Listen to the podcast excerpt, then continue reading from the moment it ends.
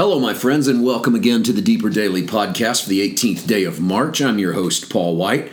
Paul White Ministries is proud to bring you nine audio podcasts per week, seven days a week. It's this one, the Deeper Daily Podcast. We walk through the scriptures. We're going to do that today. We're in the 38th chapter of Genesis.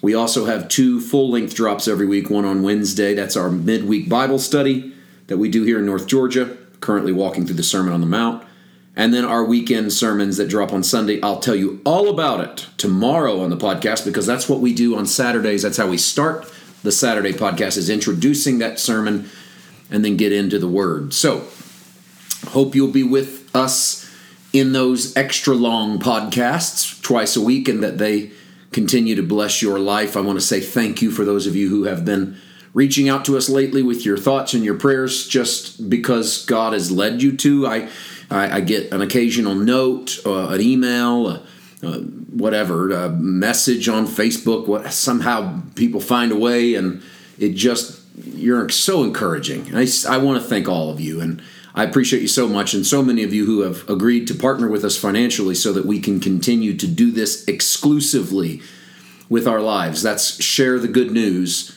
through podcasts and sermons and travel and writing and uh, it does not go unnoticed. It does certainly does not go un, unappreciated.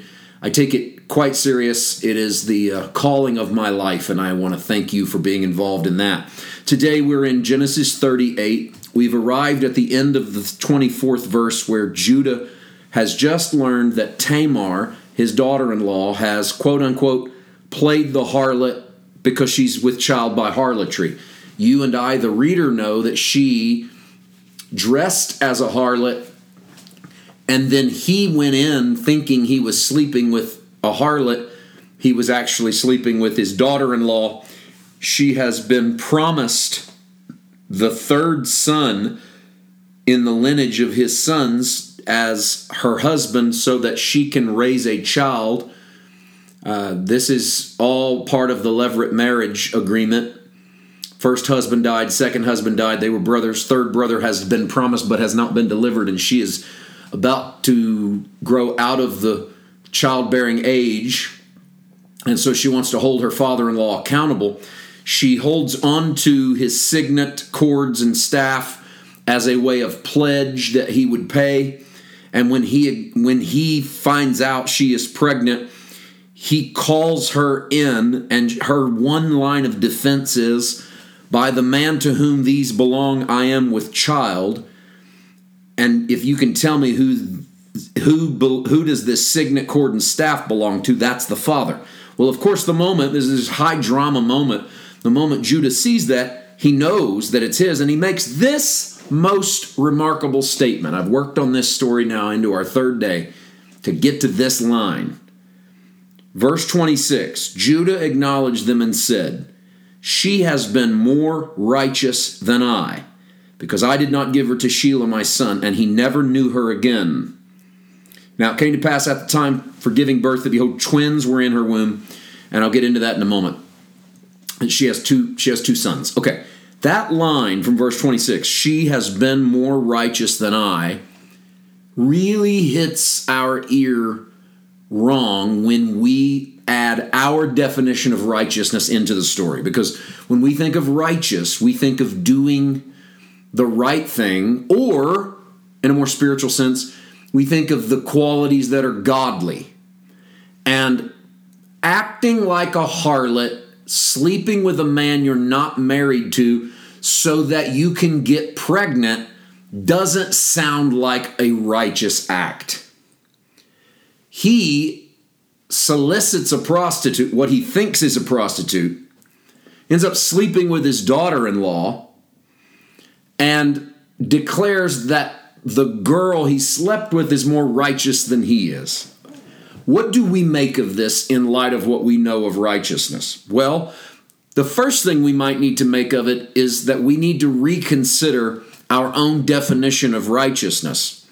A lot of times we think righteousness means do the moral do the morally clean thing or do the thing less embarrassing So it's an embarrassing topic to talk about this young woman who dresses like a harlot and sleeps with the man she's not married to and gets pregnant. You go, well, no one in this story is doing the righteous thing. But Judah's not wrong when he says she has done more righteous than me. And here's why because the righteous heart of God is to provide for and care for the, the outsider, the stranger, the widow, the orphan, the less fortunate. That's the righteousness of God. That was always the righteousness of God. It's why we watch Jesus act the way he acts. He is showing forth the righteous love of his Father on the earth. It's why he touches lepers, and it's why he's unashamed to converse with adulteresses, and why he sits at food and meals with publicans and prostitutes and sinners.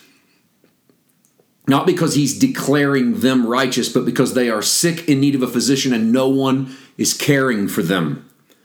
Tamar was supposed to be part of the family, and she was rejected and neglected. And it's now a third generation of boy that she is being denied her rights of inheritance with. And by sleeping with Judah and having his children, she becomes part of that lineage. And Judah knows instantly when he realizes who it is that he was wrong in denying her what was hers by God because God would not have her go without. And so, while it's very difficult through our New Testament lens to look at Tamar and go, boy, she was righteous, we need to consider righteous through a different lens. It is righteous to care for those who have no other means of support. It is unrighteous for us to refuse because they quote unquote did it to themselves or got themselves into this situation or should have known better. No, that's not our right. We are to take care of the Tamars. I want to show you tomorrow on the podcast how the New Testament forever redeems Tamar. And not only Tamar, but a few other women. And we'll do that on tomorrow's podcast. See you then. God bless.